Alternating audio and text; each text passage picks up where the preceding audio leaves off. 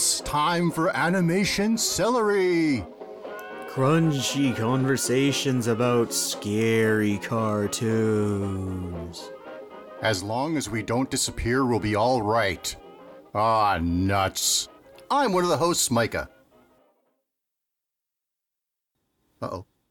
Oh, I disappeared for a second. I'm Matsy. Whoa. Oh, this is a podcast where we give each other cartoons to watch, usually by surprise, and then we come back and review them and recap them and discuss them. And uh, we're doing scary things this month because it's it's October and there's a holiday about that. You know, Thanksgiving. Um, uh, Micah Micah's gonna watch Betty Boop and Casper, the friendly ghost. Don't you know? Um, and I'm gonna watch a couple of weirdos. uh, yeah, we'll get to that. But first of all, tell me what your scary news is, Micah. Uh, how scary is this? Well, I, I am. I'm continuing to watch Totally She-Ra, as I call it. Okay. So I, I mentioned this last week that everybody on She-Ra, Princesses of Power, acts like they're on Totally Spies, um, and that continues. But uh, overall, I also compared it to Teen Titans because of some of its design deficiencies, but its watchability, and I would say it's also very similar to RWBY and to The Last Airbender. Okay. Yeah, and I, I wonder how many times cartoons get pitched as being like The Last Airbender. Hmm. Hmm. Good question. Anyway, where- where I'd left off um, was right before the episode Princess Prom, which you said was the best one. Yeah. So I do like. There's there's at one point, it is a princess prom. They they the a tradition where even though their their alliance is shaky, they still make sure every ten years I think it was to uh, get together all the princesses. Um, and so there's like a little montage. Eh, eh, Scorpia for the Horde actually is a princess, so she still receives an invitation, which I would say is a pretty strong tradition to send it to your uh, to your conqueror. But anyway, so there's like a montage of everybody putting on their prom outfit. Yeah. And I actually did have a bow moment where I liked where he tore off the cummerbund so he could have a bare midriff like he usually does. um, and then there's the bit of Scorpia showing all of her dresses, like all the different looks that she might go with. Yeah. And uh, now we kind of mentioned before that that she was my favorite character, and you said she was a great character. I um, said she'll be your favorite. Well, I, I didn't real. I'm not sure I knew that she was your favorite character at that time, but I said that by the end of this series, she will definitely be your favorite character. Probably she's my and this favorite. this is an episode where she really starts to become appealing. I kind of like that she's good natured, but she's not like um, like, she's not clueless to being bad. Like later Mm-hmm. on, later on, she holds somebody for a fall as a threat, right? So she's still bad, but Yeah. anyway, but she, but she's not like sneering and twisting her mustache or anything like that. Um, yeah. I'll say though, for for all those different dresses, the joke is that she's quite large, and the dresses are all girly. Yeah. But you know, as it turns out, she's a bit of a smoke show. and also, very well groomed. So I imagine she can do a lot of delicate work with those pincers. No fingers, right? But Yeah. I yeah. see, you see her later on. She can like thumb through folders of papers and stuff. So I guess I guess she's pretty good with them. you know, you live with those things all your life. You figure it out. Yeah, yeah, yeah. Um, I felt that Catra's outfit, while appropriate to her character, was way too Earth uh, fashion. but Yeah. Okay. Her little tuxedo with the bow tie not tied. yeah, yeah. Uh, see. Uh, beyond that episode, though, um, let's see. Well, I guess I guess starting there, we meet Frosta, and I sort of felt that she does a 180 in terms of personality after that episode, where she's very uh, straight, she's very uh, authoritative, and then later on, she's kind of hyperactive and silly. Yeah, I don't I don't know if you've gotten into the second season. Little but bit. I think it's like the first or second episode of that. I think it might have been the first episode because I remember when the second season started and I watched the first episode, I went, "Ooh, uh-oh. This Yeah. Is, this is taking a bad turn." Yeah. But then it got okay again. Like I right. I was never as down on the show as I was in season 2 episode 1. Okay, I don't think it's unjustified that she has two sides to her, though. That's fine. No. I don't really love this other side. I would have preferred that she'd stayed kind of more like the other way, but Yeah. Um, the especially during that climax, we finally get to see Netossa and Spinnerella do stuff. yeah. And you know what's funny? Ironically, I think they're way better designed than the other princesses. and I like them more too. So it's the irony that they're hardly in the show. Well, they they get more of a role a- Yeah. a- after this. Like they were they're really background characters for most of the first season, but then they're part of the very important Care Bear stare at the end. Okay. Uh, and then and then as the series goes on, they they treat them like actual characters that, you know, they're not in every episode, but none of the characters are really in any episode. It's it's just Yeah. you know, occasionally like this is a Mermista episode, this is a Perfuma episode, and eventually there'll be this is a Spinnerella and Netossa episode. Well, while when she says that I toss nets, hence Netossa, they're Yeah. downplaying her abilities, but her her power is pretty good, really. It is. I mean, it might be the least of the princesses, but not bad still.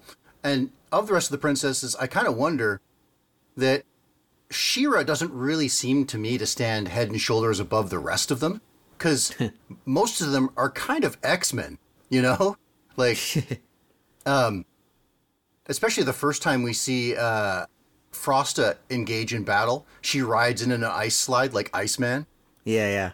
and uh, uh, the the first time we meet uh, Perfuma, she downplays her abilities. As, oh, I make flowers, and then in that same episode, we see that she's basically Moss Man from Masters of the Universe 2000, where she's riding on a uh, avalanche of vegetation. You know, Yeah, yeah. Yeah. um, actually, That's an si- interesting point that uh, you know, in a in a team, for lack of a better word, where everybody has cool powers, like Yeah. I control water, I can make ice, I can make flowers, and She-Ra's Yeah. like, I'm really strong and I might have other powers, but I don't know how to use them yet. Yeah, But I'm the secret weapon? yeah, exactly. yeah, interesting point. It's funny. It's also the same as uh, the sister from Encanto, where her power is to make flowers. But again, it's like you're really selling this down. Your power is to make vines and the like. Do whatever you want. So Yeah, yeah. yeah, okay. So let's see. There was um, there was an episode where uh, where Entrapta f- finds her role within the Horde of uh, using First One's tech and integrating it into their weaponry. Mm-hmm. So she makes four super drones. Um, it really drove me nuts all episode long when everybody just called them bots, and they said it a lot: bots, bots, bots, bots, bots. um, like I know this isn't the same She-Ra as the toy-driven She-Ra of the '80s, but I still kind of feel like these Horde drones should have a registered trademark symbol next to their name. You know, they should have been like uh, uh, terror drones or uh, or you know uh, ran sects spelled really weirdly. You know, yeah. Yeah. What were the what were the horde soldiers called? Were they horde bots or were they horde, horde soldiers? Like in the original She-Ra. troopers. I'm pretty sure. Oh yeah, horde troopers. Yeah. Well, they're weird um, because they're covered in metal, but they except you can see the flesh of their hands, and I believe they have a little midriff window as well. In this, No, in the original. I'm pretty sure they were robots because I remember the toy version. Their superpower was that they fell apart. Like you'd push a Huh. button on their chest and they would just like collapse into pieces. I think. I didn't realize that. Maybe I'm maybe I'm conflating them with Blast-Attak. I think you are. Yeah, okay, so I'm not sure that the toy had this, but the Filmation Horde Troopers had uh, light brown skin for their fingers, and like I said, the little window for their belly. Mm, I'm looking at it now. Yeah. Yeah. And I think in the cartoon that they generally didn't definitively get smashed like a robot would. So I think there's people in there. I was obsessed with them as a little kid. Like I, I spent quite a lot of time drawing these horde troopers. I quite, I like their armor design, I suppose. Let me see. In their appearances in most media, the troopers are explicitly robots so as to demonstrate the toy's self destruct feature. However, some episodes of She-Ra Princess of Power have depicted them with names and feelings, treating them as bullies who enjoy tormenting innocents and fear Hordak's disapproval. Hmm. All right. Okay. Their design in this show I don't like as much as the original, even if the original is sort of boxy. Yeah. Um, and actually, I kind of have a general problem with the Horde that it seems really small. I think they should have had, even if they had to, say, get a computer animated Horde trooper, have scenes where there are like a hundred Horde troopers in a courtyard, or, you know, just people in the background of shots in the fright zone. Um, because as it is, like, Kyle's on most missions. I don't think he should be on any missions. And they don't seem to have any chain of command either. Like there was Shadow Weaver, and they were waiting for someone else to be a commander to, to, when uh, uh, Catra becomes Force Captain. Um, right. Well, it, like originally, like the start of the series is Adora becoming Force Captain, but Well, then yes. she then she defects. Yes, but there's like nobody in between or or parallel to that in the organization. It seems. Yeah. So I don't know what happened. Was there like a lot of attrition, or uh, did a lot of people quit before the series started? Um, And I'll say also, that, Scorpia's Scorpia's a Force Captain. is she? She is, yeah. Okay. Um, yeah, I guess she is. But but she's subordinate to Catra right away. Uh, well, she. I mean, I think they were sent on that mission as equals, but then Catra just asserted her dominance, and Scorpia is like, a, you know, amiable enough that she's like, okay, For my taste, like okay, so for Masters of the Universe, my favorite characters in that show are the bad guys. Like okay, s- you know, Skeletor, Merman, Trapjaw. These guys are cool. yeah. I always like Trapjaw. Yeah. Yeah, same thing with Thundercats. The Thundercats are lame but sly. The Jackalman and Monkian, and they're cool. Um, so that's that's my tendency in these kinds of shows. Uh, so the Horde is really sadly light. On we get to see Grizzlor a couple times. He doesn't. I don't think he has any lines. And he He's doesn't do- even. He's not even like officially named Grizzlor. It's just kind of I noticed him and went, "Hey, that's probably Grizzlor." Yeah, yeah. He's there. Um, and you know, I kind of want to see a Mantenna, a Leech. You know. Yeah, yeah. Um, what I imagine happens here is that they have the rights to all the characters in the Princess of Power toy line, and they got all the rights to the filmation characters like Madame Razz and Seahawk. Um, but I, I speculate that they're allowed to say Grayskull and Eternia because it promotes Mattel's Masters of the Universe brand. Mm-hmm. Um, but they probably have to pay to use Hordak. That'd be my bet. Um, and then after, pay, yeah, after after shelling out for Hordak and then hearing like the costs of other characters and limitations on their use, they probably just figured not worth it, you know, No. to shell out money and have lots of lots of parameters that we can put Mantenna in an episode. well, Tung Lashor is in an episode. Oh, is he? Yes, he is. And there's someone else. Uh Oh, well oh no, she's there is another character but in fact in the same episode, but she's from um the filmation She-Ra. Ah. I don't know that she was ever an action figure. There's plenty of flashbacks with Catra and Adora, and one of them had a lizard guy who very much seemed like Whiplash and used his tail to destroy something. Um, and another one had an octopus themed character. Kind of wonder where she went. I want more of these Oh, guys yeah. in the horde. Uh Oct uh, she's yeah, she is actually in the Octavia, I think her name is. She's actually in the Filmation series too. I remember looking her up. Ah, yeah. So they got rights to her then. But Yeah. Um, there's what, what else was I gonna shoot? There was something. There was something else I was thinking, but I can't. It, it's it escaped me. Well, in the meanwhile, with, with like the horde not seeming big, they don't really seem like that much of a threat. They're just kind of cannon fodder. However, one thing that flies against that statement I just made is that Catra holds her own against She-Ra. which is interesting because I would have thought Catra was roughly equal to Adora. Um, probably, but it's it's probably also that Adora doesn't or- or Adora slash She-Ra doesn't actually want to like put all of her energy into fighting Catra. yeah. Yeah, I guess. But that that's one good thing I would say. I kind of want to watch Scorpia just like dominate someone at some point. Uh, she, I mean, she can. Like, that's the thing. Like, it's effortless for her when she's like, you know, kind of just comes up to someone and they're like, "Oh, Scorpia," and she's like, "Ha ha, Sting, you're done." Yeah, if, if she gets him with her poison, yeah, or her Yeah. venom, poison. Yeah. Uh, Venom. Well, as we discussed, venoms are poisons, but not all. uh, yeah. Yeah, yeah, yeah. Uh, yeah. So, I would say I'm still overall. Have, oh, uh, by the way, I also got to that other part that you mentioned. You had alluded to that. Uh, uh, there's no stars on Etheria. That right. it always looks to me like Despondos is kind of like a nebula that they're in, maybe. Hmm. I don't know. Pocket dimension of some kind.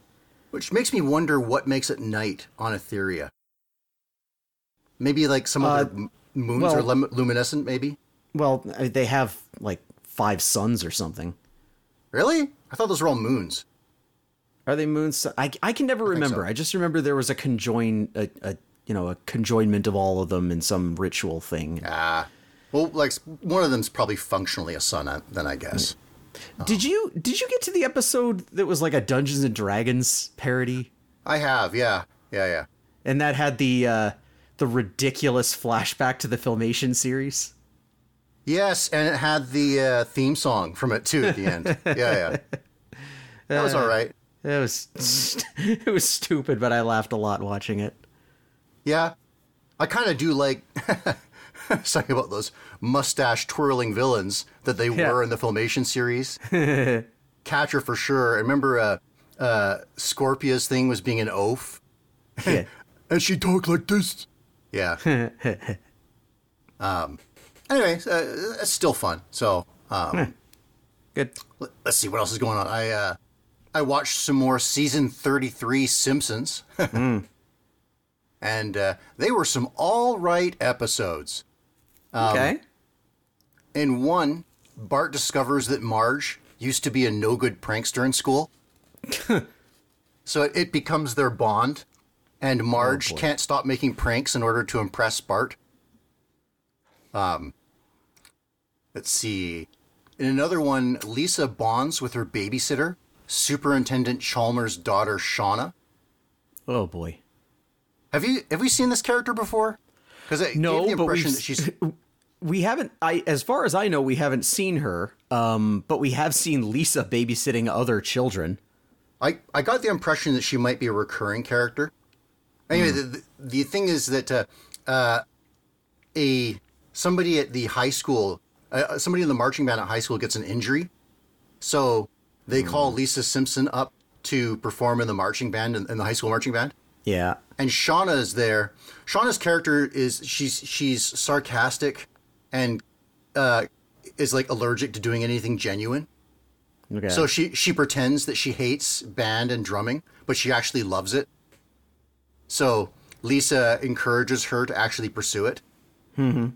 Yeah, and then she has a moment where she's wondering, like, uh, she's so mean to me all the times, but also my friend. What's this feeling? she's a big sister. so, yeah, yeah, yeah. So it wasn't bad. Not a bad Lisa Lisa episode. Um, the last one I watched sets up. It turns out that Krusty unscrupulously stole the business model of Worth a Try Burger for Krusty Burger. okay. I love Worth a Try Burger that they're so humble, right? Like, try our burgers or the place next door; they're pretty good too. Uh, but uh, um, yeah, so it starts up as a. You ever see the movie The Founder? no. Oh, uh is that about Wendy's? No, no, it's uh Michael Keaton plays the real life guy who basically stole McDonald's. Oh, okay. Yeah, yeah. So that's the way this sets up. But it doesn't really last as a parody of that movie. Um instead, uh what happens is it's, it's, it's a celebration of the anniversary of Krusty Burger, and the guy he formerly cheated shows up.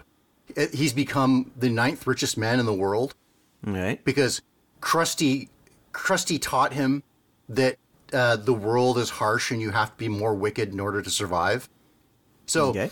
he's earned all this money, bought Krusty's parent company, and shut everything down in order to ruin Krusty the Clown and get his revenge. but um, it turns out that his old business partner was Abe Simpson. Oh boy. So yeah, he invites him to share in the wealth and you know the, the his, his grand success. Um, now, the, the thing in this in this story, like I said, it starts off as a parody of the founder, and then it, it in the middle there's some uh, Willy Wonka stuff. Um, but then it becomes a parody of the show Succession. Have you ever seen Succession? No. Me neither. So that's one thing about the evolution of The Simpsons and I guess media consumption in general. When they used to parody something, it was something that I probably knew. and this time I don't. This time I only guessed and then looked it Yeah. up later. Like, yeah, okay, that was Succession they were making fun of. Man. Um, I always wondered, like, they did that episode 32 short films about Springfield. And I was like, Yeah. how many people actually know that there was a movie called 32 short films about Glenn Gould? Hmm. Does it matter to that episode though? Uh, uh, Well, from no. the title. It- It's, it's just the title, but I was, it's like you're it's like you're saying it's like this is a parody right. of something relatively obscure. Actually, that's a funny thing you say because a lot of their inspiration are things, you know, from the 50s and 60s that we don't know. And then there's a sweet spot, and now they've evolved to be too modern for us, un- us to understand. So, Yeah. yeah, yeah, you look up all the the Simpsons stuff. Like, I don't know, some stuff is just funny, and even like you kind of know it's a parody. You know, like the uh, the character that would go yes, yeah, yeah, yeah, yeah, yeah. And then if you do your research, you find out, you know, they're straight up copying. But yeah, yeah, Yeah, yeah. yeah, yeah. Um, so yeah, I'm one episode away from finishing The Simpsons, uh, season 33. Although 34 just started, I guess. Oh. I thought maybe I could watch a Treehouse of Horror, but probably I won't be able to until sometime next month or the month after. Yeah. Um, That's just become their habit, I guess, Yeah. releasing that late. It's like their season premiere in November. Let's see. Oh, oh, oh. So we got a tweet um, from our uh, from our pal Edian Yeah. that asked us, "Did either of you catch Buddy Thunderstruck?" It's on Netflix and from the directors of Robot Chicken. Have you seen it? No. Okay. Um, yeah. So I watched an episode. okay. Okay. So uh, yeah. So it's a stop motion funny animal cartoon. Okay. as Edian said, from the creatives of Robot Chicken. Um, Buddy is a dog and a big rig truck racer. So, oh, along with his mechanic Darnell, a ferret, he divides his time between outrunning the law and winning truck races. And it takes place in the redneck town of Grease Pit. I think I think it's kind of like Dukes of Hazzard. I never really watched the show, but I think so anyway. Oh, okay. So yeah, he's got to it, he's got to keep on winning these races in order to support uh, his auntie uncle because she's you know she's frivolous with money, so they, he needs to continuously win in order to keep the uh, roadhouse alive or whatever it is she owns, and he's got Right. a he's got a cousin named Muncie who owns a truck stop and uh, anyway, so the uh, it's it's a half episode. The first one, his racing rivals, um, Tex Arcana, the hog, a, a, a hog manager, and his son, um, try to frame him. They they they hire a duplicate who's covered his uh, big rig in cardboard panels so it looks like Buddy's, A- and he goes around um, a grease pit causing mayhem so that everybody turns against Buddy. Right. Let's see the second plot uh, there was a pizza delivery service in town run by three beavers and they delivered pizza so fast that there was well, it was it was not only threatening Muncie's truck stop uh, for business, but also people conjectured that they were faster than Buddy. so he becomes competitive, trying to outrace them in delivering pizza. All right. Okay, so, um, so at the start, you know, I was glad to see it was a funny animal thing. I guess it's got the stop motion animal character traditions of being these felted little weirdos, and um, because there's a lot of uh, motor races, there's uh, a lot of cotton, dirty cotton smoke going around. Yeah. Um, and it's got that robot chicken style animation. So like, uh, there's a sort of stop and go suddenness to watching a uh, a car wreck and tumble over. You know. Yeah, yeah. Uh, I gotta say though, just like Robot Chicken, a little goes a long way. Yeah. So I like watching a clip of Robot Chicken now and then, but uh, 20 minutes is a long time of this. Yeah. Yeah, so I'm not a big fan. I like things about it. I would say that one thing I don't feel there's uh at first I was going to say it should have been meaner about the depiction of these rednecks. But then I was think not necessarily mean, but more authentic. Whereas I think this just plays on stereotypes mostly. Hmm. Okay. So um I guess the other thing I'll say about it is Buddy's fans. There's everybody in town loves Buddy, except when he's framed, of course. Um, they all wear green shirts with his number seven on a circle in the chest, and that circle combined with the color the color of the green makes me just think of Green Lantern whenever I see any of these guys wearing them. But hmm. anyway, I guess that's that's a pretty good roster of cartoons in my diet. Uh, what's been going on with you, Matsy? Well, Micah, What? I'm still doing spooky Halloween cartoons. Oh my god. Two more weeks of this. Well, this and next week. I tell you, I tried to make some media for the head and I just couldn't. Yeah. tried to make like an animated GIF and it was just like, no, I cannot do it. it's that's the thing. Like Big Mouth was exactly what I was hoping it was going to be. Yeah. You know, as a as a horror show to tell here. The head Yeah. was just it was kind of inept but harmless and Oh, I see. almost interesting. so that one kind of backfired a little, where it's like it wasn't quite a horror show. It was like, you know, this is just like, you know, somebody's YouTube video that they uploaded, I guess.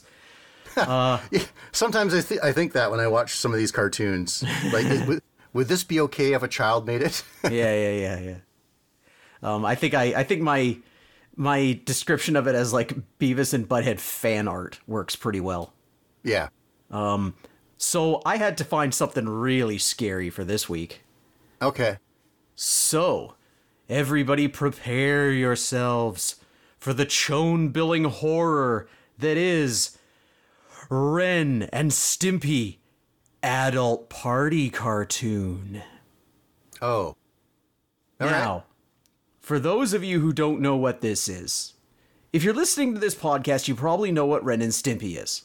It's a cartoon on Nickelodeon made by uh, noted sexual predator John Kricfalusi back in the early 90s uh, that kind of pushed the limits of what a cartoon could get away with at that time. It was the, it, um, for example, it is kind of famous for having an episode that was banned in the United States because it was all about Stimpy uh, coddling his first fart. And indeed, it was, as far as I can remember, it was the first time I had ever heard the word fart mentioned in a cartoon.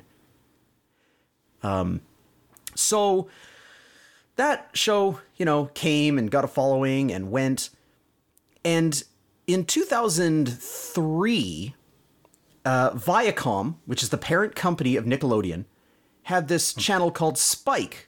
The idea being this is going to appeal to testosterone soaked men. And they contacted John K. about rebooting Ren and Stimpy in an even more extreme, even more burly men will like this way. And so John K. did. Uh, and the resulting series of, I believe, six episodes, maybe it was nine, but I think it's six episodes, was canceled after three because it was so bad that Spike actually just shelved their entire animation block. Ha. It's so This is this is too insulting even for us. it is so bad that Billy West, who was the original voice of Stimpy and the second voice of Ren after they fired John K, uh, he refused to be in it because he thought it would damage his career to be involved in it. All right. So they got Eric uh, Bauza instead to do Stimpy's voice. So, uh, so with this in mind, I picked a random episode, which turned out to be, I believe, the second episode, episode two, which is called Ren Seeks Help. And I gotta tell you, it started out pretty innocuous. I'm like, oh, did I pick a dud? Did I pick one that's not gonna be very offensive? Yeah. Oh boy. Okay. So, let me put on my spooky voice as I tell you what happens. It opens with Stimpy crying and screaming on the bed while Ren looks, you know, uh, ashamed, let's say. Okay. Stimpy claims that Ren has gone too far this time, and Ren begs forgiveness, but Stimpy won't forgive him. It's beyond it. He's gone too far this time. So Ren finally decides he knows he needs help, and he's going to find help for Stimpy. But Stimpy tells him, Don't do it for me, do it for yourself. And so hmm. Ren walks out, and then Stimpy continues screaming enough that the roof and windows blow off the house. This that I just described took four minutes of this cartoon. Hmm. Another minute or two is spent with Ren just trudging the streets until he finds a building marked Help. And he goes up an elevator to an office, the office of Dr. Mr. Horse. Ah. Okay. And so he goes in and lays down, and Mr. Horse seems like a pretty competent psychologist as he tells him, if you want. It's like, should I tell you about my childhood? If you'd like, if, whatever. Yeah. So here's where it begins. We start with Sti- uh, Ren's first memory, which is inside his mother's womb. And Ah. We get to see a graphic birth scene of him emerge, or I shouldn't say emerging, shooting out of his mother. Yeah. and his first memory after entering the world is the doctor slapping him. And it hurt. Oh. And so That that's where he hmm? got it. That's where he got it, huh? that is literally it. He decided Ah. from that point on, he was not going to be the one to feel pain. He was going to be the one to inflict it. Which we see with him tearing the legs off of a caterpillar. As a oh, little I think baby. I've seen this. Yeah, oh, okay. no. I've at least seen part of it. I remember that. And then he finds a tick in his ear when he's a little older. He skewers the tick on a stick, and then for some reason he has a hook on his tongue and licks the tick with it. Hmm. On the 4th of July, he tortures ants by burning them with a lit fuse. And once he gets older, he discovers invertebrates. He finds a frog, which becomes his new companion. The two are inseparable. With st- Ren, I keep getting these two mixed up for some reason. Ren stuffing a firecracker into the frog's butt, d- grinding him under his tricycle's tire, shocking him with a car battery, until the mangled frog finally begs for death. Ren is ready to smash him with a hammer until he realizes that the embrace of death is what the frog wants.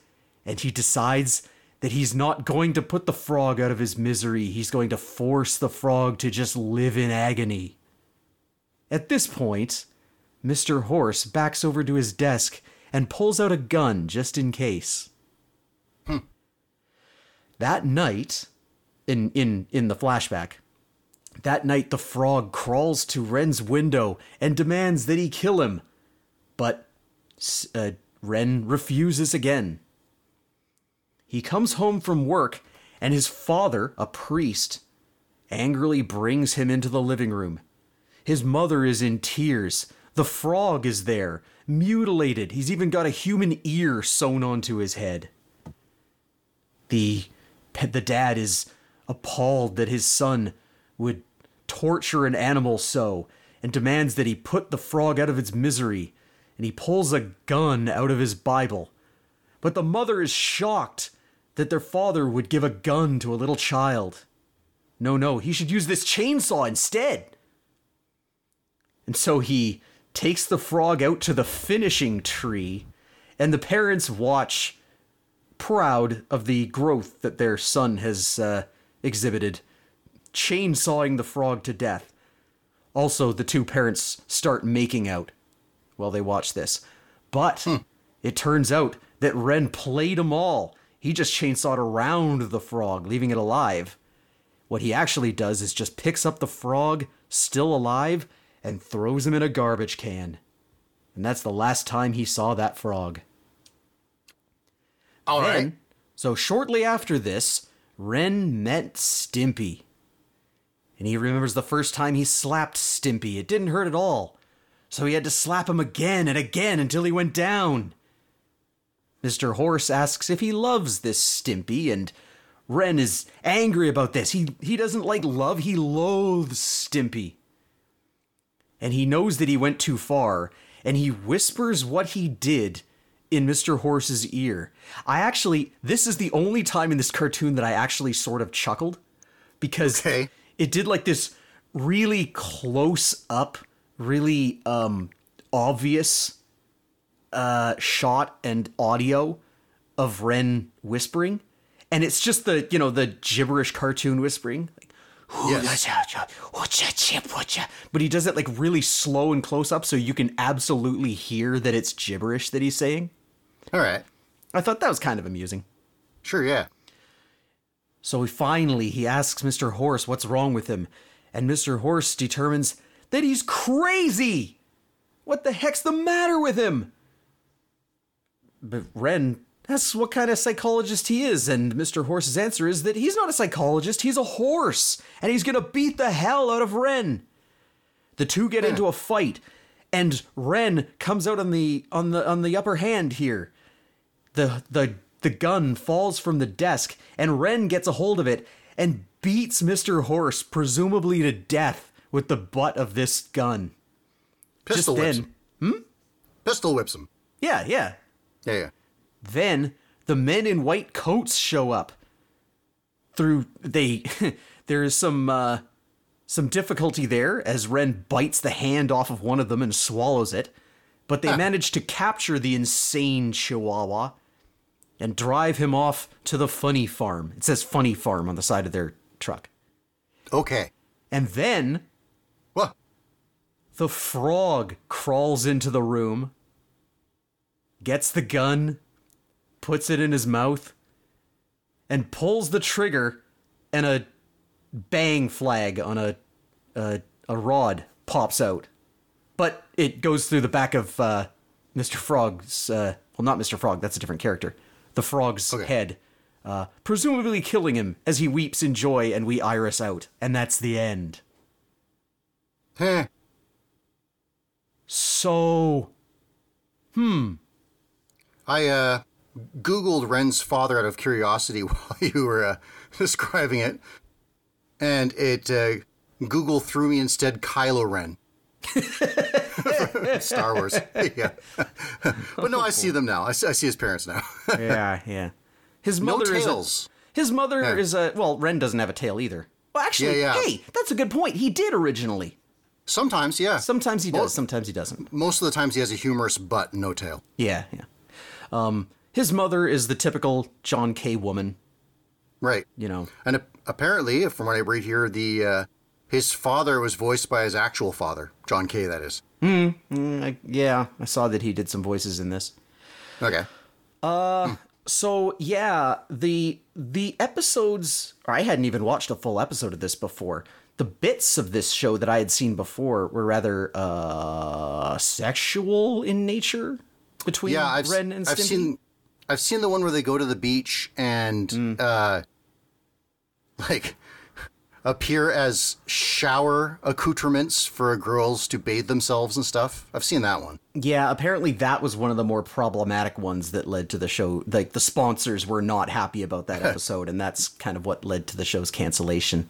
No crap. Yeah. Um, But this is this is the one like because the first episode is very much about Ren and Stimpy being lovers. oh, okay. And so this episode, this is episode two, and I guess they were like, "Oh, this show isn't just about sex; it's violent too." Uh, and then it was like one more episode, and they went, "Okay, that's enough of this. Let's not do Ren and Stimpy anymore ever." Um. Yeah. Yeah, so I think that was an appropriate horror show. It looks like Ren and Stimpy. I'll give it that. Um, yeah. I I always liked Ren and Stimpy's foley, the sound effects. Yeah, the I the, think- the hitting sound effect that or any effect, kind yeah. of sound like like the it was really unique like you know ren would Sure. blink and the sound would be like ice cubes falling into a glass it was really good at making really unique sounds for things but i All right. didn't i don't know that i noticed it as much in this maybe i was just kind of flabbergasted by everything else that was going on Hmm. but um i guess the long and short of it is the charm of ren and stimpy did not translate into this. Like hovering on the edge of what was acceptable kind of made it work a little bit. But uh, once it's like full bore, it's kind of like South Park. You know, once South Park was allowed to do whatever they wanted, it kind of sort of lost its quirky edge. Right. And same I thing think- with this, and and and of course there's John K being a creeper too. Yeah, I think Spike when they promoted this, they also had Stripperella was one of their animated programs. Yep. Yeah. Yeah. You know, Spike. I mean, I guess there's a reason that Spike isn't really Spike anymore. Did you ever watch this show called Manswers? Oh gosh, I I don't know if I did. I remember the title. I don't remember if I actually ever saw it.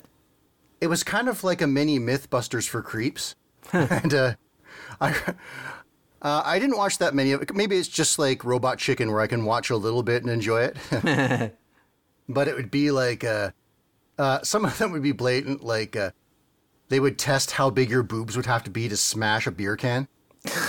So they brought various juggy women in to smash beer cans, or Yeah, attempt to anyway. Yeah. But then other things, you know, like uh, whether or not whether or not you can cut a bullet with a samurai sword. so they like vice a samurai sword and then fire a gun at it. Turns Hmm. out it does cut bullets. Um, but uh, yeah, I, I enjoyed. You know, when you know it's stupid, you can enjoy it. But like I said, maybe like Robot Chicken, maybe I've only seen two or three of them, and probably that's the saturation point. I liked the first season, um, but Of I think like of of of um of of Robot Chicken. Oh yeah, yeah. But I think there's a point where it's like, okay, I've seen what this show has to offer. It's just going to be more of this now. Um, but yeah, Ren and Stimpy.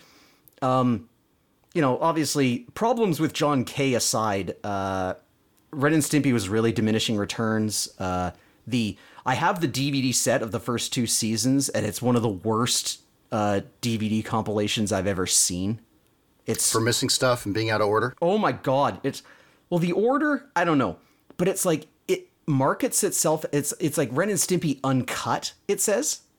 Yeah. And when they say uncut, what they mean is George Liquor is allowed allowed to say his name, and the episode Oh, right. that has Right, I him in remember. it is there, and the episode with Sven Hoek, his cousin, uh, has some animatics that extend certain sequences. But then there's other stuff that I remember from those episodes that has been absolutely cut out. Like it's like there's this like I remember specifically uh there's the episode where they're pretending to be babies. And right. there there's a scene there's a couple of scenes. There's a a scene where he picks up the dad picks up Ren and he's like hugging him to his face and his stubble is like grinding little bits of Ren's skin off Right. that's cut out. Um, there's they're in the bath at some point, and the dad picks up Ren and Stimpy and gives them to Grandpa, and it's this old man with a turkey leg on his head, and he's who he slowly whistles. That's cut out. Huh. Uh, so like things that I distinctly remember just kind of awkwardly fade out and back in, and I and that just infuriated me. It's like you call this Ren and Stimpy uncut because you're putting in stuff that was never there in the first place, but then cutting out stuff that was. Right. Man. Anyway, Speaking of cut, Speaking I of- almost started. I almost started this podcast with the uh, Karaka Stimpy. You know that happy, happy, joy, joy. I almost started with that, but I went real Ghostbusters instead. all right.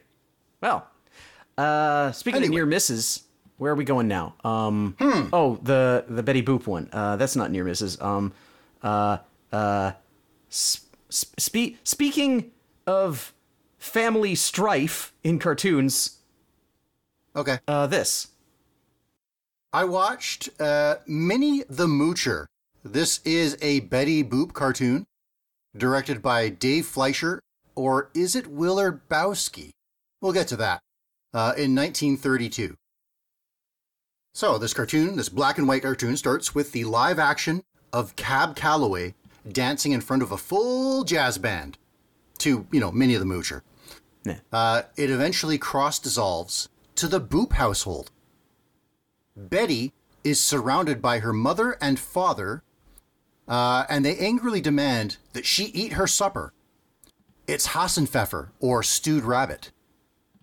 While he rants, the father's head converts into a phonograph. That's a gramophone, but rather than play discs, it reads a rotating cylinder. Uh, the friendly, animate flower at the center of the table encourages Betty to eat her meal, but when the crying girl won't do it, the flower takes a bite, and it's so bad that it wilts. Betty seems kinda too old for this sort of story, Yeah. I was immediately like, wait, what? and maybe she's a young teen who blossomed hard real early and dressed like a tramp. Um, so Betty is driven from the table, and she's driven to song about how badly her parents pick on her. She decides that she's going to run away. She rolls a toothbrush into a blanket, and that's it for packing. Uh, while she writes her goodbye note, there's a brief cameo of Koko the Clown coming out of the inkwell. Anyway, Betty calls her dog boyfriend Bimbo on the phone and announces that she's running away, and he readily agrees to go with her. In fact, he's so ready that he'll meet her outside her window right now. I rather like that she throws the blanket and toothbrush right away before exiting. yeah, uh, like that whole thing was. I actually liked something I forgot to mention. I like that. You know, Yeah. it's fun to see weird. um Oh, this would have been contemporary at the time, but boy, it seems old fashioned now. That Okay. her dad, I guess he's sounding like a broken record Yeah. because he turns into a gramophone. Like his head turns into a gramophone, but it's not a record gramophone. It's wax No, it's a- cylinders. yeah, it's a phonograph. Yeah. yeah. And, and she even yeah when he when he starts winding down, the mother actually reaches into the cabinet and pulls a new cylinder out. Yeah. Um, I was I think the wow. song is when, when we all come together. yeah.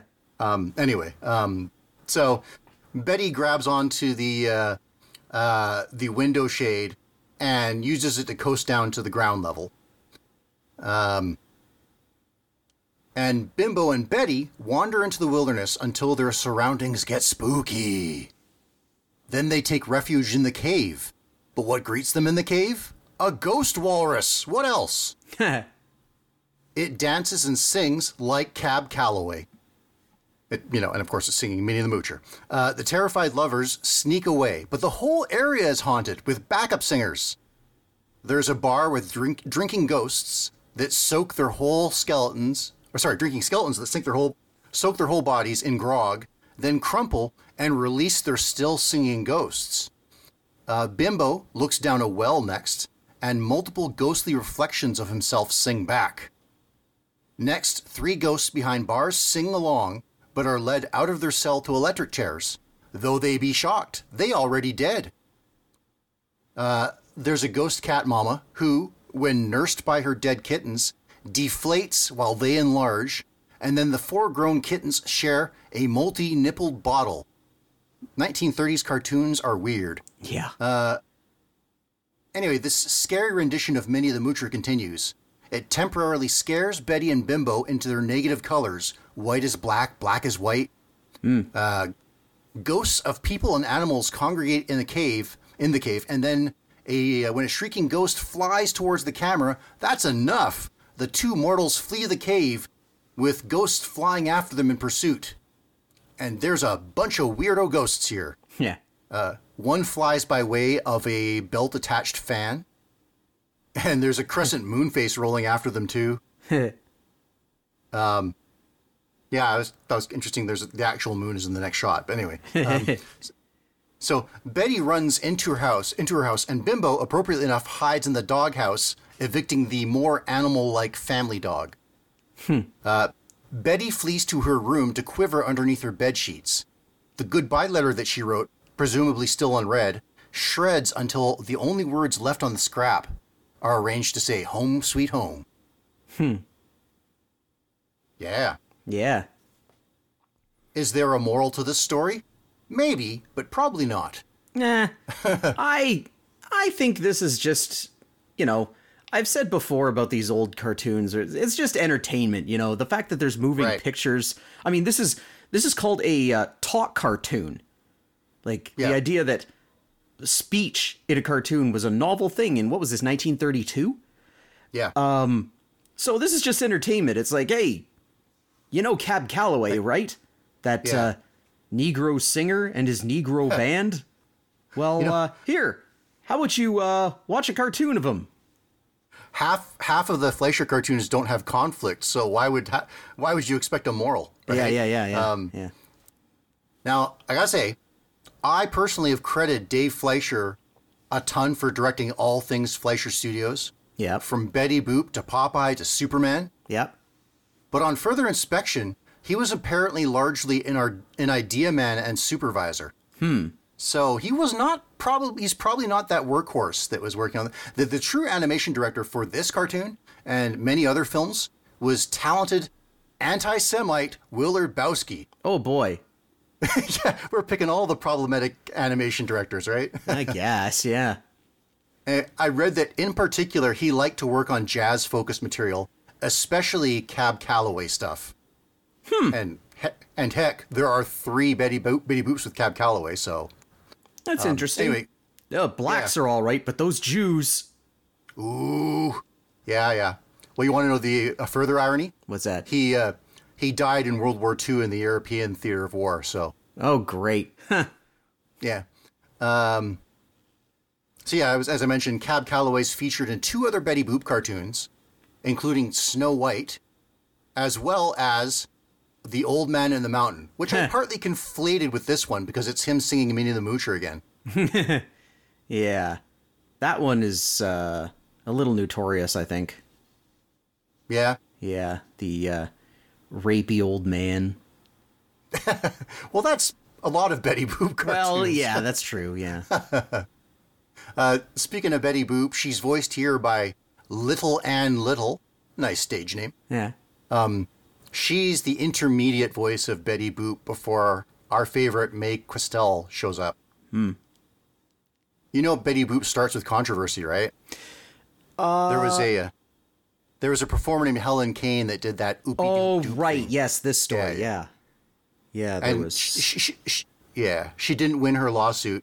Although, you know, I think looking back, every creator was a thief. so probably they did just rip her off. yeah. Yeah. Anyway, um, I like Betty Boop, and I hadn't really watched this one, so pretty fun. Yeah, it was. It wasn't much to it, but it was neat. You know, just some pretty good animation, nice little Yeah. song, um, some Some dark humor. yeah, well, yeah, neat little very. You know, it's just an excuse to like, what kind of weird ghosts can we have? Uh, let's have three of them go to an electric chair. Um, Yeah. uh, And some abs- absurdist stuff. Like you can say that in a lot of Betty Boop, Betty Boop cartoons, she's kind of a passenger, yeah, you know? yeah, But in the time where she makes gags, they're usually pretty good. Like I said, like preparing that that whole roll with a toothbrush and then just chucking it aside when she goes out the window. yeah, yeah, yeah. Is that right? Hmm. All right. Um, I wonder if I should adjust the order of my cartoons because thinking about those weird ghosts floating out of that cave sort of put me in mind of the second one that I was going to review. So maybe I should do that one first just cuz it it flows uh from left to right if you will. sure, do as you like. Yeah, okay. So, little switch here. So, what Micah gave me is a Russian cartoon, and the title of it officially translates into From Left to Right. There's also Fru 89. I'm not sure Yeah. exactly what that is. I wonder if that's a reference to the date because it was made in 1989. Yeah, I'm wondering if like Fru, like it doesn't say Fru. It's all in in um, Russian script, Cyrillic. Um, Yeah. So maybe it's like the the school that I. It's directed by Ivan Maximov. Um, and maybe he, uh, maybe it's his school. He's like the class of '89, and this is his film. Uh, But yeah, uh, in I I don't speak Russian, but I think it's uh, Slava Napravo which literally translates to from left to right. Um, And there's not really a lot to it. I'll I'll just uh, explain it real quickly. It's it starts with this dog and a meat grinder thing. Don't worry, the dog's okay. It's actually the moon that gets into trouble here. The moon falls into this meat grinder, and a bunch of uh, white, you know, wormy meat things come out the bottom and turn into various little critters. And it's the rest of the the rest of the cartoon is just the little critters basically swallowing a thing and pooping it out as something different and then the next thing swallowing it and pooping it out and so on and so on as they all move from left to right uh ending with a uh everything kind of going into another machine that the dog pulls the handle on and a bone comes out and the dog is happy and Yeah, he's got that little. He's got that lady ah sound. Yeah, yeah, The yeah. bone comes out. yeah it's it's it's a funny thing that this whole strange genesis of grinding the moon to create life then Yeah. distills into making uh literally distills into a bone for the dog. Yeah. And It's kind of like the jokes about whittling a whole tree Yeah. into a clothes peg. yeah, yeah, yeah, yeah, yeah, yeah, it is. Yeah. Yeah, Um, sorry, you're saying. So there's not a lot to this. Like I pretty much just said what it is. I mean, if you want to watch the the charm of it is watching the specifics. So I'm not going to say, Right. you know, what all the, you know, what exactly what every single thing is, um, because that's what you're watching it for. Um, and it is watch wor- worth watching because it's cute and well animated and it's it's neat. It's only four and a half minutes, too, Um, Yeah. so yeah, it's yeah. it's short, kind of cute. You can watch these little critters moving around. Uh, Nice. Would you say it's spooky? Is it at all spooky? Um, I didn't find it particularly spooky. I guess I could see how it, you know, this idea of these little weird creatures like turning inside out on each other and roiling and things like yeah, that. and then and then eating each other's feces. yeah, then, like you know, or or the one that gets shot through the middle and then uses his shooter to stuff and fill the hole. There's weird stuff going on. In yeah, yeah. it's psychedelic.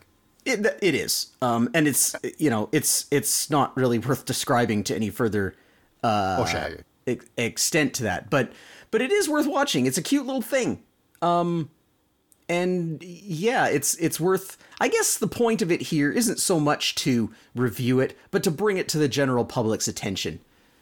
I, I I found it on a spooky cartoons list, and largely the person describing it said the spookiest part for them was watching the beginning with the moon just being sucked into the meat grinder. Hmm. it's just, hmm. and then the dog like howling and then bouncing towards the meat grinder and f- and then fading away. Yeah, I guess there's a lot of weird stuff happening.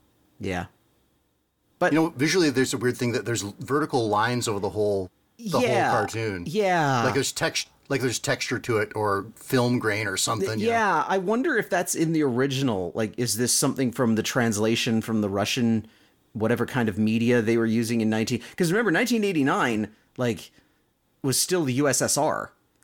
yeah. Um, it's so even. I have to think it's purposeful. Yeah, okay. Maybe. Uh, it's hard to say, but um, Yeah. but yeah, it's we mention it to bring it to your attention and say you should watch it because Oh, it's cute and fun. Definitely check out from left to right. Yeah. Yeah. Did you did you watch any other Ivan Maximov cartoons? No, I probably should have, but I I failed to. Uh, do you have any good ones? Uh, I only watched one. Uh, let me make sure I get the title right here. I think it's Lonely Monster Goes Out. yeah, Lonely Oh, I Monster Goes Out. that one. I saw that one in the um uh the YouTube recommendations. I Yeah, yeah. So I, I watched that one, and what it made me think is that Ivan Maximov is like uh, National Film Board animator Richard Condie's weird brother. Oh, okay. He, right. He's the weird one. um, It was it was pretty good. I, I liked it, and uh, I looked up his career. Um, so yeah, he's he's made a whole lot of uh, shorts, I guess. Um, he also in 2003 animated a video game called Full Pipe. okay. And before then, he used to be involved in a video gaming magazine about the Dendy. You know the Dendy? Oh gosh, I remember that name. What? It's it's the Russian Whoa. gaming console. Oh yeah, I'm just looking at it now. That's just a Famicom. Yeah, well, yeah, it's it's mostly made it's mostly bootleg and rip-off games. Yeah. Okay. The Game Grumps did a whole thing where they played a whole bunch of Dendy games. Hmm. Half of them don't even work, but yeah, Well, yeah. yeah. So Oh. interesting guy. I mean, be be uh, interesting to look at more of his stuff. Yeah. True. Well, I wonder if he's a friendly guy. You are top notch at segues. Um, actually, he's 63 now, so I'm glad he probably hasn't been recruited for war. Oh yeah. Uh, Yeah, let's get back to friendlier stuff here. Uh, the Friendly Ghost is the name of this cartoon, and it features Casper, you might have guessed. Um, it's directed by I. Sparber in 1945. Uh, it begins As we're taken through a spooky mansion, the narrator considers whether you, the viewer, are the sort of person who believes in ghosts or doesn't believe in ghosts. If you are, this is a ghost story. And if you if you aren't the believe in ghosts kind, this story's about one anyway.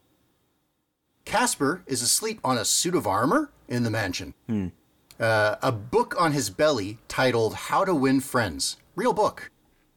Uh, when the struck when the when the clock strikes twelve, all of his brothers and sisters awake in the house. They're bedsheet style ghosts. Like several are actual bed sheets, and a couple of the small ones are pillowcases. These are substantially spookier than and more lovingly animated than ghosts in later Casper cartoons. Uh, yeah, their white forms like wispily float in the air. yeah, there's one that's like rowing a boat through the air. Oh yeah, he comes next. Yeah, he's, he's he's acting like he's rowing a boat, and he wakes Casper that he might join the fun. Casper might and join and scare people. The rest of the ghosts fly in bird formations and then into houses and high rises alike, scaring all they meet. That ain't Casper's bag though, so he runs away from home. He kisses the cat goodbye, then departs, bindle on his shoulder. I guess that cat was good with ghosts. um, So along the countryside, he skips with a new lease on afterlife. When he greets the rooster, it becomes so terrified that its morning crowing malfunctions and it runs away. He next greets a mole that has surfaced from the ground. Once it puts on its glasses, since moles are notoriously blind, he sees that Casper is a ghost and tunnels away in terror. Now Casper is feeling less peppy, and he wanders literally through a barn and scares a cat and mouse. The mouse, to get away, willingly jumps into the also scared cat's mouth, then runs so forcefully as to drag him by his cheek through the mouse hole. This ghost can't make friends with chickens either. He scares a bunch of knitting hens having a hen party to flying the whole coop away and dropping all their eggs onto him. It was at this point that I started to think, I wonder if this is what the makers of Animaniacs are emulating. Like this kind of we've got one joke and we're just going to keep doing it. Cuz well- I'm thinking of like Minerva Mink, Chicken Boo, uh Katie Kaboom. That You kind of mean through the history of Casper, right? Well, I, I mean, maybe not this specific one, but like this era of cartoons where it's like, hey, here's a cartoon character. There's one quirky thing about him, and it's just Yeah. going to keep doing it over and over again. And people Well, of yeah. Animaniacs were like, hey, let's do some more of that. Maybe a lot of Casper cartoons are like this. But then Uh, this, this- this cartoon, first part, well, this cartoon is about to change, though. Well, it's about to become real dark. Casper Casper lies on the train tracks in order to end it all. Yeah, this but so no real. So this was like the second cartoon in a row that I had to watch uh, about someone who was so miserable that they wanted to die. Yeah. You know, the first it- being Ren and Stimpy. Ren and Oh, Stimpy, right, that of course, frog. Of course. of course, of course. Yeah, yeah. um, well, this one turns out differently because the uh, train just runs through him since he's incorporeal, kind of. Um, and so, anyway, he's a lot. He's unalive, and oh, this accursed and lonely undeath. He's crying, and then a ball runs by, rolls by, and then a brother and sister run to retrieve their ball. They don't know to be afraid of him, so they make friends with bashful little Casper. The three play catch with that ball, but frequently the ball just passes through Casper's hands and body. So, what are ghost physics? Yeah. He, I imagine it's like the movie Ghost with Patrick Swayze, where you learn to like push a penny. You know, Yeah, you need to focus your emotions on it. right? And it's like Slimer too. He can go through stuff, but he can also hold a big sandwich or turkey or whatever. Maybe So Casper can. maybe it's negative emotions. You can touch things, and he's just feeling so happy now that uh, he's just melting through everything. I don't know. Right. So sometimes eggs fall on him. Sometimes he walks through a barn. Yeah. Uh, Anyway, the three walk to the kid's house while playing jump rope, and that must be really hard to do to even like tandem swing a rope like that while walking. well, it's made easier by the fact that the rope would just apparently pass through the target's legs. Or trip him sometimes. Who knows? um, so anyway, the kid's mother grabs them and hides under the bed, and she bays that the g- g- g- ghost go away and leave them alone. So despondently, Casper approaches the front door, but it bursts open. yeah, the the landlord has come to collect, but because he sees a ghost, he determines that the house is haunted. He tears up the mortgage and runs away so fast that he sets a bridge on fire. Even though Casper is a ghost, having her mortgage canceled is enough for her mother to accept him, for the mother to accept him. Yeah. Uh, Makes sense to me. Yeah, I was I was immediately like, "Oh, well this this story only has a happy ending because Casper was uh convenient." Listen, any monsters that want to allow me to live rent free, you're invited. Come on in. Yeah, no mortgage Um, payments. yeah. Sure. So one morning, little Johnny and Bonnie, those are the kids' names, I guess, they, they leave for school, each seen off by their mother. The last to go is Casper, dressed for school and looking like a dork, if you ask me, Well, and apparently now part of the family. yeah. This is probably what kids looked like in 1945. Big old dorks. Yep. Um, So this director, Izzy Sparber, still a great name. Yeah. Uh, They had all the best names the- back then. Ub for Iwerks. c- cartoons. Yeah, yeah. the uh, he wrote the feature-length Gulliver's Travels as well as colossal failure Mr. Bug Goes to Town. He was uncredited as a writer and director for several Popeye and Betty Boop cartoons, but he became one of the heads uh, after Fleischer Studios got absorbed and became Famous Studios. This studio here. yeah. Yeah, so uh, that, that that Dave Fleischer maybe is a big old creep, taking you know uncrediting Izzy Sparber. Hmm. Man, Uh, is that is taking- that the true Halloween horror? Just uh, shattering your high opinion of Dave Fleischer? Maybe and and taking that anti-Semites credit as director. Um, well, that's okay. Uh, yeah. So, you know, Casper's design. This is the first time we see him. It's not yet refined. He's kind of a blob. Yep. Despite that, there's a level of care that in this that I'm not used to seeing in a Casper cartoon. Uh, like the animation for the ghosts is pretty cool. Yep. The way they flutter and the backgrounds, these watercolor backgrounds, are pretty intense, pretty detailed. There's like craft in the way they're made. Now, it's not well preserved, so I don't know. Like it's a little blurry. Yeah. There there are times where it's so bright. I wonder if there's an effect there, or if it's just you know the painting and it's just the way it looks after degenerating. Yeah. the, the film. Yeah. But uh, but I can tell it looks good. Um, see, I'm halfway. I'm basing this on in in 1945. There's a Casper the Friendly Ghost TV series, Oh. and boy, it makes Hanna Barbera cartoons look richly animated. Oh wow. It is. It, it's pretty bad. Um, there's a little more variety though. Most Casper cartoons are like the middle of this cartoon. Yeah. Where he just can't make friends because everything is scared of a g- g- ghost. Right. But then the fact that he's a ghost, like he meets something naive or something that by circumstance he can help out and makes a friend. right. Um. Yeah. The TV series branches it out a little bit where the drivers of the action are his friends or brothers. You know, like so his friend I watched one where he's on a date with Wendy the witch and his his friend is sabotaging Wendy uh, at every turn and then making it appear like Casper has been playing pranks on her. Oh boy. So some of them are a little different. Actually, I like Wendy the Witch quite a bit. Mostly her weird design, but uh, that she's not your conventional looking witch. Anyway, I'm getting off topic here of this cartoon. All right. So, yeah, this is all right. I I kind of liked seeing the origins of Casper in a cartoon that may be the best looking Casper cartoon of all. yeah. um, I'll just say real quickly the sound.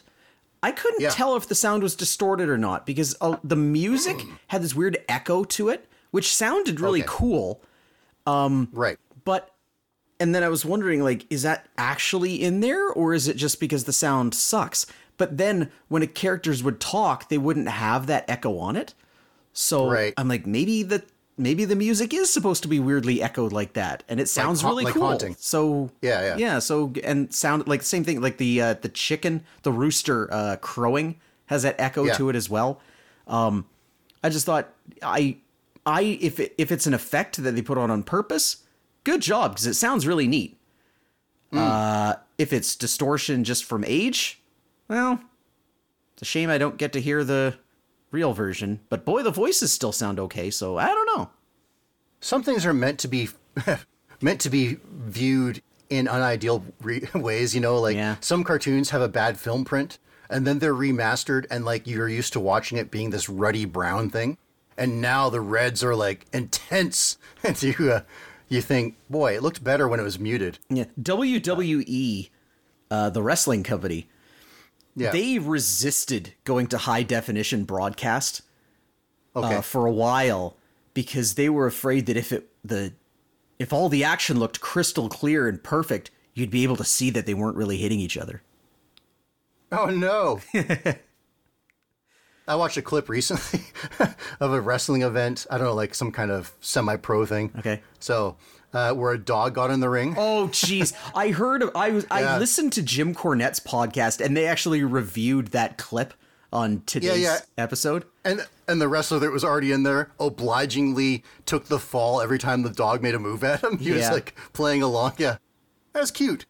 Yeah.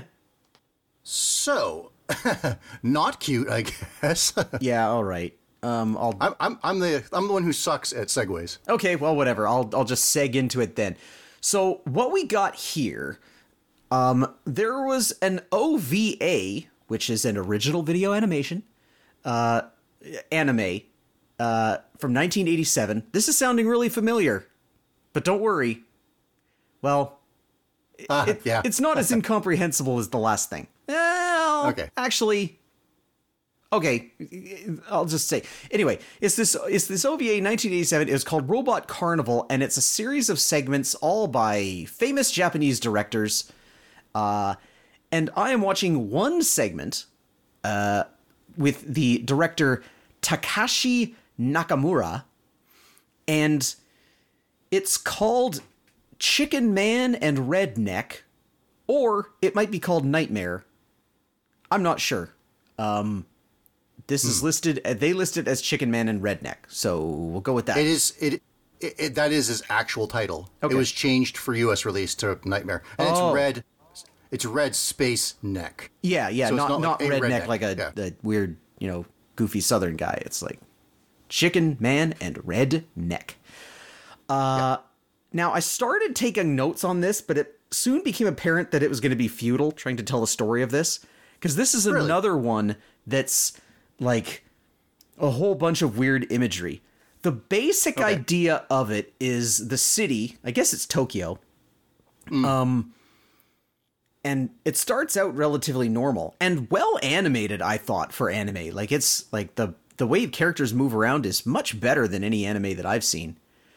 Um but eventually it becomes more nightmarish where there's this giant robot guy hovering over everything and shooting bolts of energy to not exactly animate machines but rather make robots burst out of them like maybe it's like like animating their innards into robots Right. this is going on all over the city. And then we see, oh, there is one important character Yeah. here who is a a robot wearing a red cloak. Uh this might be Redneck. I'm not Yeah. sure. Um and he He, goes he looks he, he looks quite Chicken Man as well, but he's redneck. yeah, yeah, and he goes around shooting these same lightning bolts and animating things. And he is eventually seen by an awakening drunk human who I guess is Chicken Man. Um and he's terrified and he jumps onto a scooter and manages to start driving away. And the rest of it is this weird chase scene of the guy, this human trying to run away. I guess Chicken Man trying to run away. Red Neck trying to chase him down. They're going through machines and factories, and there's a cup of booze of some kind, and the, the giant robot is uh, looming over everything. Um, and That gi- that giant robot's kind of like the demon from Fantasia's Night on Bald Mountain. yes, now that you mention it, yes. That's, Yeah, because he's huge and ominous over everything, and like all his servants are little weird, undeadish kind of robot guys crawling around. that's actually a really good comparison. Yeah, Uh, it's very much like that, yes. it, it ends like that too. Actually, Yeah. Um I'm not even sure I remember how it ends. It kind of just wakes up. Oh, the uh yeah, so the the the the drunkard on the scooters managed to survive this whole time and then daylight comes and all the machines start to recede and die and yeah. But the skyline is still covered with spiky mangled metal. So Yeah, yeah, yeah. so yeah, Yeah. um kind of the robot apocalypse version of that segment of Fantasia. That's a that's a Yes. tremendous way to describe this, Micah. Well done. And and like that chase scene gets broken up sometimes so you just see the the the hellscape, you know, Yeah. like there's a bunch of robots dancing on a thing and then they get smushed by a piston Yeah. and come out in a different form and you know and that that uh uh that giant is just like destroying what he pleases and Yeah. yeah, yeah. Yeah. Um a weird psychotic nightmare scape of robots just uh, reveling in destruction and birthing more robots uh, with this one human uh, trying to avoid it. It starts real spooky too. I think with that giant scythe-like pendulum, Yeah, I swinging through I the thought city. it was going to be one of those blades, like one of those pendulum blades. Um, and then I realized it it was was- like a gear. Yeah, yeah, yeah, yeah. But yeah, this is another one where there isn't too much to say about it. Um, it's No, it's just a, just a big chase. Yeah, scene. yeah, it's just a big chase scene. But like I said, it's well animated. Um, it's it's it's not your typical anime animation where it's like very No, limited. it's cartoony. she- yeah, it's uh, like there's actual movement to it. I like uh, weird, cool robots, so that was a fun nightmare to see and spooky. You know, the Yeah, idea. I think. I think the action's a little bit like the Dragon's Lair video game. Mm, Oh yeah, Kind- kind- sure that too. All the tumbling, you know, and not avoiding death by a by a hair. you know, I really like Redneck, the harbinger of doom. Yeah. That, that animates most of these things. I like he's got like his his mouth is stuffed with a nut and a bolt, mm-hmm. and uh, his his red cape is also fastened by a bolt. And he, as a robot, he wears a baggy pair of striped pants too. Yeah, yeah. It's pretty funny.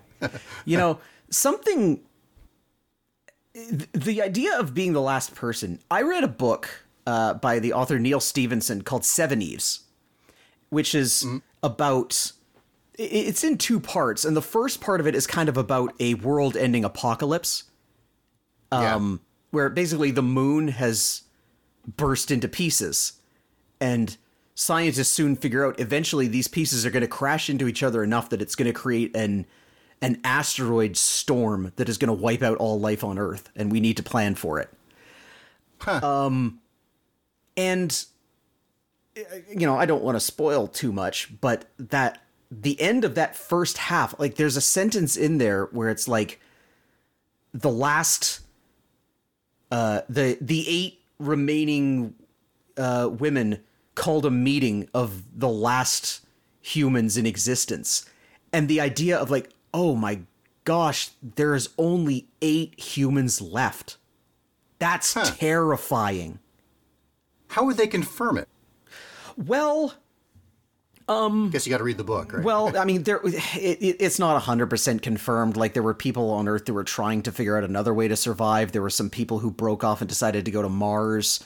Um, but you know, Okay. But it's like best we can figure. as far yeah. as we know, like of the like of the organized society of humans that were sent to live up on the International Space Station, we these are the eight that we know exist. And also, Okay. they're all women, and one of them has gone through menopause. So okay, it's like, uh, what now? But that idea, limited gene pool. yeah, Well, I mean, it's it's a super limited gene pool because they're all women yeah. and and it's it, and that idea like it just struck me when i read that sentence like oh my like only 8 like the entire like 8 billion person population of the world and now there is 8 that's terrifying and so the idea of this one person in this world that's just being destroyed by everything yeah. that's pretty scary too like it's a yeah. Just waking up, waking up to a bunch of spindly robots and a giant flying robotic anglerfish and just all kinds of weird crap. Oh yeah. I mean, I've had dreams about being chased by some unseen forces, like just you know running through a deserted city, through doors, losing track of where I am because something is chasing me. Like it's a it's a legitimate nightmare. Um, and so yeah, um, I didn't find this particularly scary, but I acknowledge like the idea of it. Like there is definitely like this is feeding on some people's fears for sure. I don't think there's a high-minded commentary about cities and machines. No, I I think it's just subbrain sort of imagery, like fear of metal and rust and pipes and cables and jagged metal stuff. You know. Yeah, yeah. Um, and and that's This kind is- of, as I understand it, that's kind of the theme of this little movie is like just Yeah. Nightmare things happening involving robots. Not really. It's it's totally varied. Okay. Um, I wonder what people would think now watching it because I why the way I experienced it as of a time and place, you know, where I watch this late at night on VHS or TV broadcast when everything is quiet and moody. yeah. So, yeah. well, But uh, well. Speaking of late night watching of weird stuff on TV, uh, we should probably move on to next week. An episode right. a year in the making. It's happening. Right. It's happening. yeah, it's going to be our first animated feature from Nelvana since the Care Bears. oh boy, which I think was about a year ago. Yeah. One one a year, I guess. Uh, do you want to say what it is we're watching, Matsy? All right, it's a everybody's got a bad movie that they love. Okay. And maybe some people have more than one. But for me, it's rock and rule. And we're going to watch it for Halloween. It's not particularly scary. It is post-apocalyptic. But um it might be Do you not remember? Do you not remember how that movie ends? Oh, I remember how it ends. Oh, okay.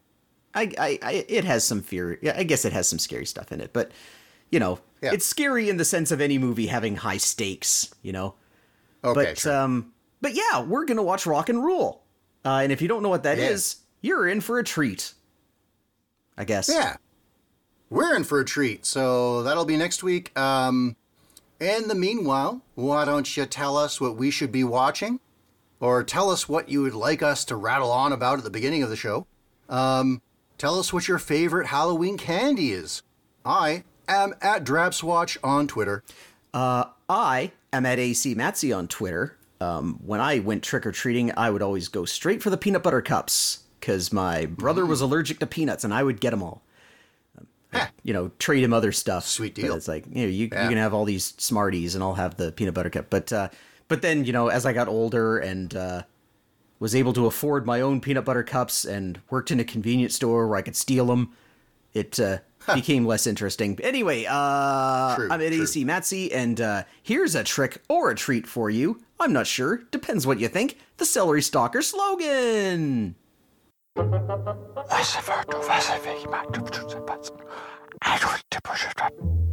Hindén.